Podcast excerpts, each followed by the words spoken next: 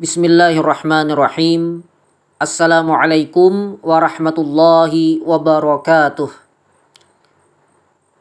الحمد لله رب العالمين وبه نستعين على أمور الدنيا والدين اللهم صل وسلم وبارك على سيدنا ونبينا محمد وعلى آله وصحبه أجمعين أما بعد إخوة في الله حفظكم الله Saya Muhammad Abduh Negara dan kali ini kita akan uh, mengkaji secara singkat tentang bagaimana cara kita bersikap terhadap ulama. Dan ulama yang kita maksud di sini adalah ulama dalam makna yang sebenarnya yaitu uh, orang yang uh, memiliki ilmu dan pemahaman yang mendalam dalam uh, ilmu-ilmu syariah ya dalam al-ulum asy-syar'iyyah. Dan lebih khusus lagi adalah dalam ilmu-ilmu yang membuatnya memiliki kapasitas dalam uh, memberikan fatwa dan penjelasan agama kepada uh, orang banyak. Jadi uh, ulama yang kita maksud itu adalah orang yang memiliki pengetahuan yang mendalam ya. Uh, dan ukurannya bukan sebagaimana ukuran orang awam ya mereka menilai ulama itu adalah orang yang sering bicara di atas mimbar, orang yang banyak ceramah, orang yang retorikanya bagus, orang yang uh, populer uh, dan seterusnya. Nah, ukurannya sebenarnya bukan itu. Ukurannya adalah uh, kedalaman ilmunya ya. Kedalaman ilmunya dalam uh, bidang ilmu-ilmu syar'i. Dan itu bisa diketahui dari uh, karyanya ya dari karya tulisnya, dari apa saja yang dia sampaikan, yang muhadarahnya atau dari uh, syahadah uh, dan apa tazkiyah dari ulama yang lebih senior darinya atau yang uh, se, apa sezaman dengannya yang seangkatan dengannya. Um, dan beberapa hal lain yang bisa menunjukkan uh, kapasitas seorang ulama tersebut. Nah, mungkin itu nanti akan uh, ada kajian tersendiri ya yang uh, mungkin akan saya sampaikan pada kajian-kajian selanjutnya. Nah, tapi intinya adalah uh, yang kita maksud dengan ulama itu adalah orang yang mendalam ilmunya dalam ilmu syar'i. Nah, sekarang bagaimana kita uh, menyikapi keberadaan ulama ini? Uh, bagaimana kita beristifadah darinya dan seterusnya. Ikhwafillah hafizakumullah. Ulama dengan makna yang saya sebutkan tadi uh, dia memiliki otoritas ya dalam agama kita. Jadi uh, agama kita ini tidak sepenuhnya egaliter ya. Uh, apalagi dalam konteks ilmu dan menyampaikan ilmu. Jadi uh, tidak benar kalau dikatakan bahwa semua kita uh, berhak untuk berbicara dalam tema apa pun. Gitu. Ini uh, konsep yang tidak benar ya. Um, dalam bidang-bidang yang lain pun kita bisa terima itu ya. Tentu kalau kita berobat misalnya maka kita mau minta uh, diagnosa dan resep dari seorang dokter yang ahli uh, lebih-lebih uh, spesialis gitu. Dan kita tentu tidak akan mau menerima ya uh, diagnosa atau resep dari uh, mahasiswa kedokteran yang masih belajar di tingkat awal apalagi oleh orang yang tidak punya uh, apa basic dan tidak tidak pernah melalui jenjang belajar uh, di fakultas kedokteran um, dan semisalnya. Kita tidak bisa menerima itu. Nah, demikian juga dalam uh, urusan agama kita ya. Kita tidak bisa menerima penjelasan tentang agama kita oleh sembarangan orang. Karena itu uh, Islam memberikan otoritas menjelaskan uh, agama ini kepada orang-orang tertentu yang orang-orang tertentu ini telah menempuh perjalanan jauh, telah menempuh waktu yang sangat lama, uh, setiap harinya uh, mempelajari berbagai cabang ilmu syar'i, begadang ya uh, belajar siang dan malam sampai kemudian mereka memiliki uh, kapasitas keilmuan yang memadai dan layak untuk dijadikan sebagai rujukan kita. Jadi kembali lagi tidak semua orang berhak berbicara dalam urusan agama. Uh, salah seorang ulama salaf ya Imam Mujahid uh, ulama generasi tabi'in berkata la yahillu li ahadin yu'minu billahi wal yaumil akhiri ayyatakallama fi kitabillah idza lam yakun aliman bilughatil arab. Tidak halal bagi seorang pun yang beriman kepada Allah dan hari akhir dia berbicara tentang kitabullah, tentang Al-Qur'an jika dia bukan orang yang alim dengan bahasa Arab. Nah, ini disebutkan misalnya oleh Imam As-Suyuti dalam Al-Itqan fi Ulumil Qur'an. Artinya uh, orang yang mau menjelaskan tentang makna Al-Qur'an, menafsirkan Al-Qur'an, maka dia harus orang yang uh, menguasai uh, bahasa Arab dengan sangat baik ya makna-makna katanya sesuai dengan uh, yang difahami oleh orang Arab di masa Rasul di masa Rasulullah Wasallam di masa turunnya Al-Quran tersebut um, dan berbagai ilmu-ilmu bahasa Arab lain yang terkait dengannya. Nah, demikian juga um, ya dalam banyak hal yang lain ya sebagai contoh orang yang tidak pernah belajar usul fikih, tidak pernah tahu bagaimana metode untuk menggali hukum-hukum syar'i dari dalil-dalilnya, maka dia tidak boleh uh, berbicara mengutip ayat Al-Qur'an atau mengutip hadis Nabi kemudian menyimpulkan sendiri karena sudah pasti dia berbicara tanpa ilmu. Um, artinya hanya orang-orang tertentu yang berhak bicara urusan agama ini ya terutama dalam perkara-perkara yang perlu pendalaman ya. Adapun kalau sekadar mengajak orang untuk sholat lima waktu atau mengajak orang untuk uh, puasa Ramadan atau mengajak orang untuk tidak zina dan seterusnya yaitu setiap kita bisa dalam perkara-perkara yang jelas ya dalam perkara-perkara yang uh, maklum minad din bid darurah semua orang tahu maka kita boleh mengingatkan sesama kita namun dalam urusan-urusan yang uh, memerlukan kedalaman kajian, memerlukan uh, kapasitas keilmuan yang memadai, maka tidak setiap kita berhak untuk berbicara. Hanya orang-orang tertentu saja yang berhak untuk berbicara dan mereka lah yang memiliki otoritas dan ini otoritas ini diberikan oleh Allah taala secara langsung. Allah taala berfirman, "Fas'alu ahla dzikri in kuntum la ta'lamun." Bertanyalah pada ahlu zikr uh, jika kalian tidak mengetahui. Surah An-Nahl ayat 43. Dan para ahli tafsir mengatakan bahwa ahlu zikr ini maksudnya adalah para ulama. Artinya bagi kita yang tidak memiliki ilmu, maka tugas kita adalah soal. Tugas kita adalah bertanya kepada orang-orang yang memiliki ilmu.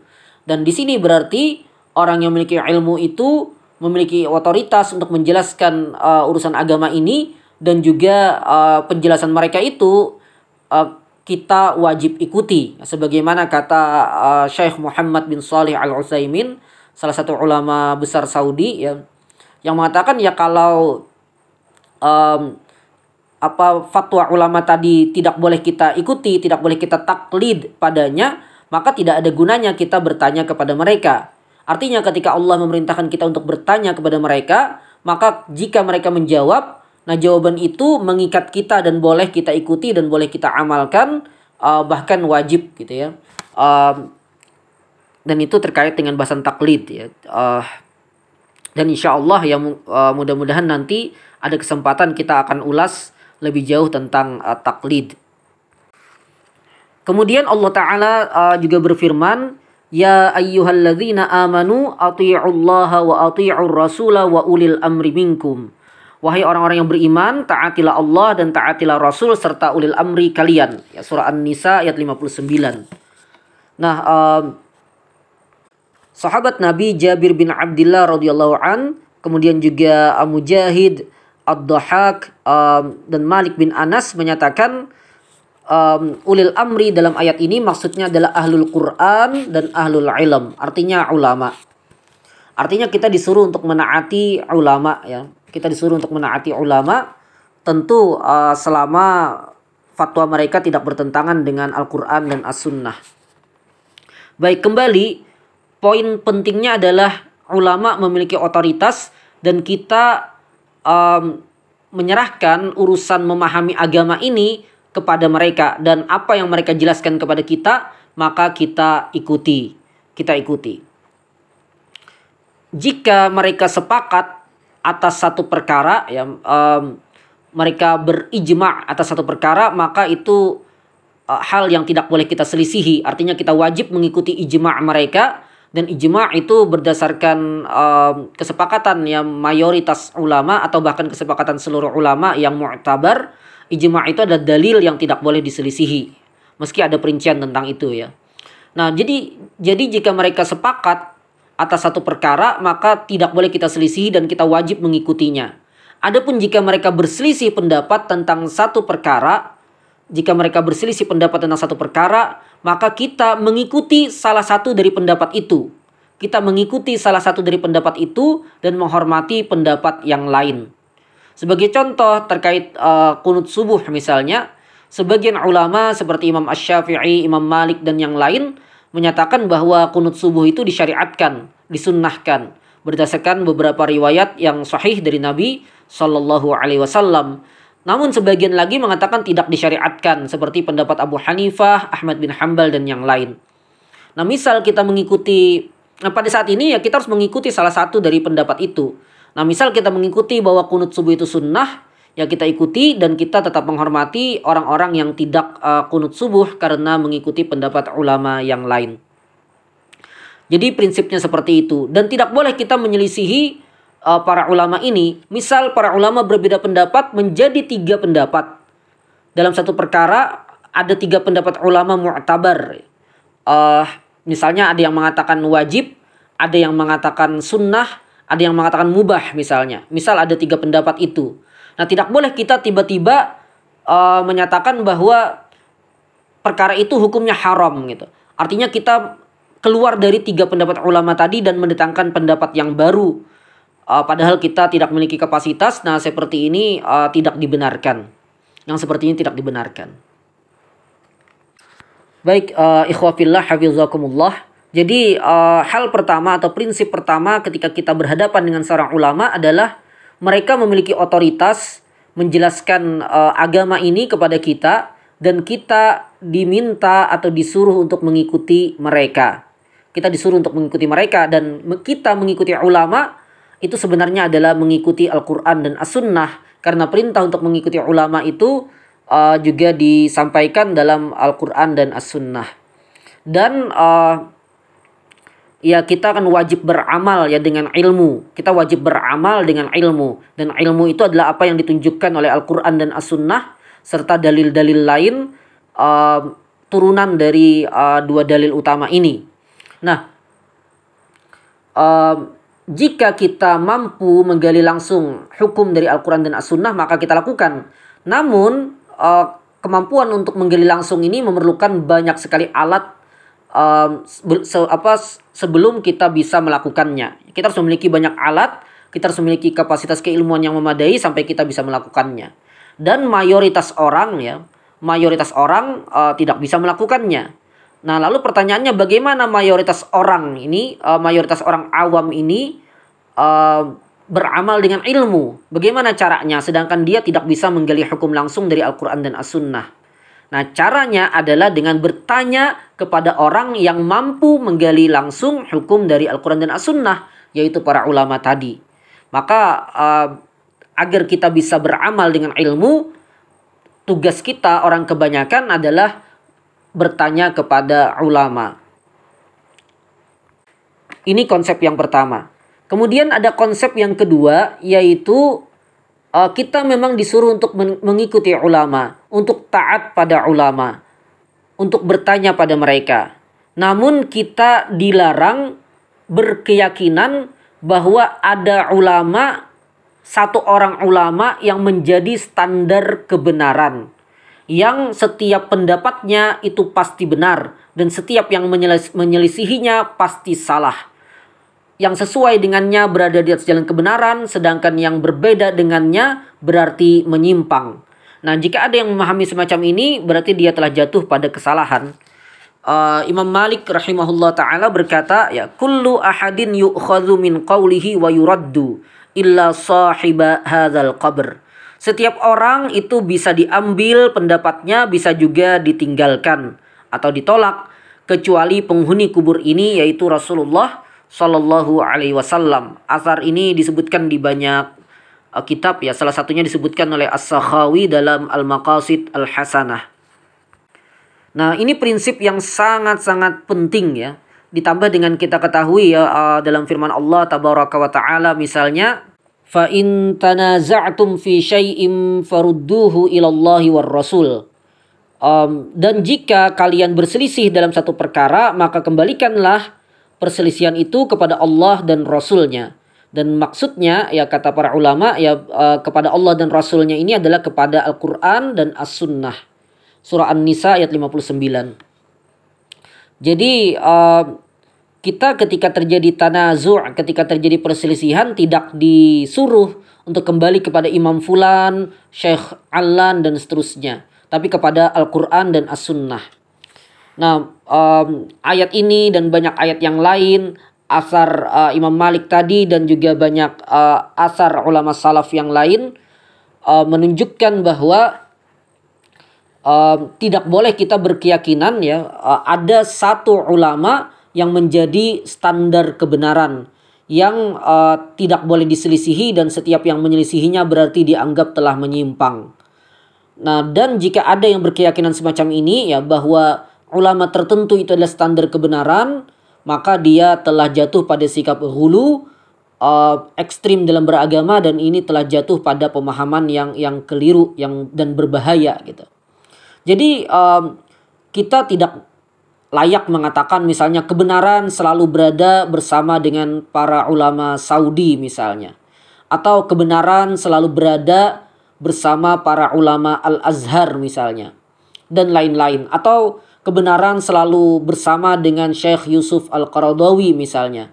Atau kebenaran selalu bersama dengan uh, Syekh uh, Nasiruddin Al-Albani misalnya atau kebenaran selalu bersama Syekh uh, Ahmad At-Tayyib misalnya atau kebenaran selalu bersama dengan uh, Syekh bin Baz uh, dan seterusnya dan seterusnya. Nah, pernyataan-pernyataan semacam ini uh, tidak bisa diterima karena mereka semua meskipun kita ketahui mereka adalah para ulama tapi uh, mereka bukan timbangan kebenaran. Jadi um, pada sebagian perkara bisa jadi pendapat dari para ulama Saudi yang benar, tapi pada perkara yang lain bisa jadi pendapat mereka keliru. Pada sebagian perkara mungkin pendapat uh, Dr. Yusuf Al-Qaradawi yang benar, pada, tapi pada perkara yang lain bisa jadi beliau salah dan seterusnya kepada setiap ulama, kepada setiap lembaga ulama, selama itu bukan ijma' ulama, maka kita prinsipnya seperti itu. Kadang kebenaran bersama mereka, kadang kebenaran tidak bersama mereka. Ya, sebagaimana kata Imam Malik sendiri ya, uh, innama ana bashar ukhti'u wa usib. Uh, saya manusia biasa kata beliau yang bisa salah bisa benar. Ini pernyataan beliau dikutip oleh Ibnul Qayyim dalam I'lamul Muwaqqi'in. Dan ini prinsip seluruh ulama ya, bahwa mereka manusia biasa tidak maksum uh, bisa benar bisa salah. Nah, jadi ya prinsip kita seperti itu, kita meng, uh, menghormati mereka, kita ta'zim, kita ihtiram, kita istifadah, kita mengambil faedah sebanyak-banyaknya dari ilmu mereka, namun kita tidak boleh menjadikan mereka sebagai standar kebenaran, salah satu dari mereka sebagai standar kebenaran yang uh, setiap yang berbeda dengannya kita anggap menyimpang. Dan uh, pemahaman seperti ini yang yang menyebabkan sikap hulu, sikap ekstrim, sikap uh, saling menyesatkan.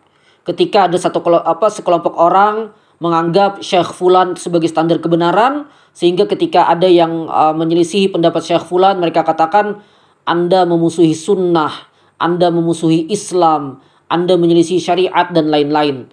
Padahal yang diselisihi itu adalah pendapat Syekh Fulan tadi dan mereka menyelisihinya pun bukan tanpa dasar tapi mereka mengikuti pendapat ulama lain. Dan itu sebenarnya tidak masalah.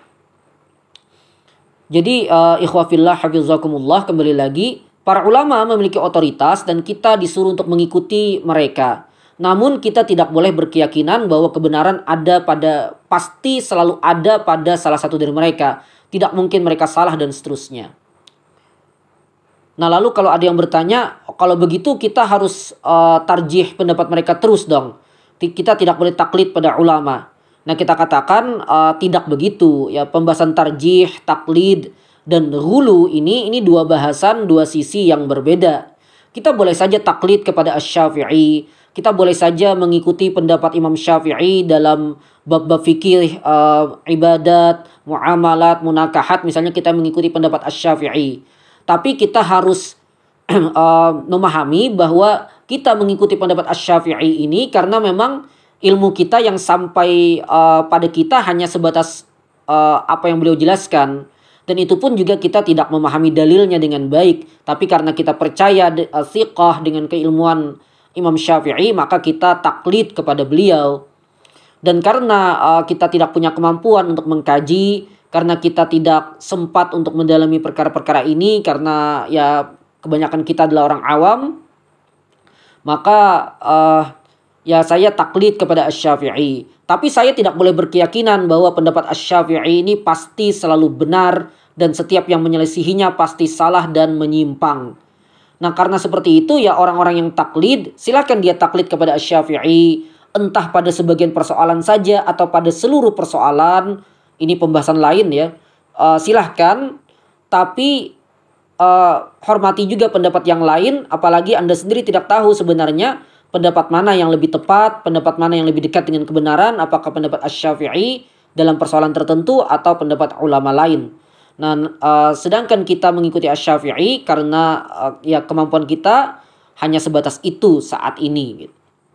Jadi taklid itu berbeda dengan hulu. Hulu itu berkeyakinan berpemahaman bahwa ulama ini adalah timbangan kebenaran. Ulama ini adalah Islam itu sendiri. Ulama ini adalah sunnah itu sendiri. Sehingga yang menyelisihi pendapat ulama ini berarti dia telah menyelisihi sunnah, telah uh, memusuhi syariat dan lain-lain.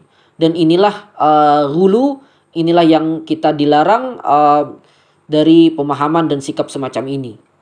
Baik ini saja semoga bermanfaat. Hadanallahu wa iyyakum ajma'in. Wassalamualaikum warahmatullahi wabarakatuh.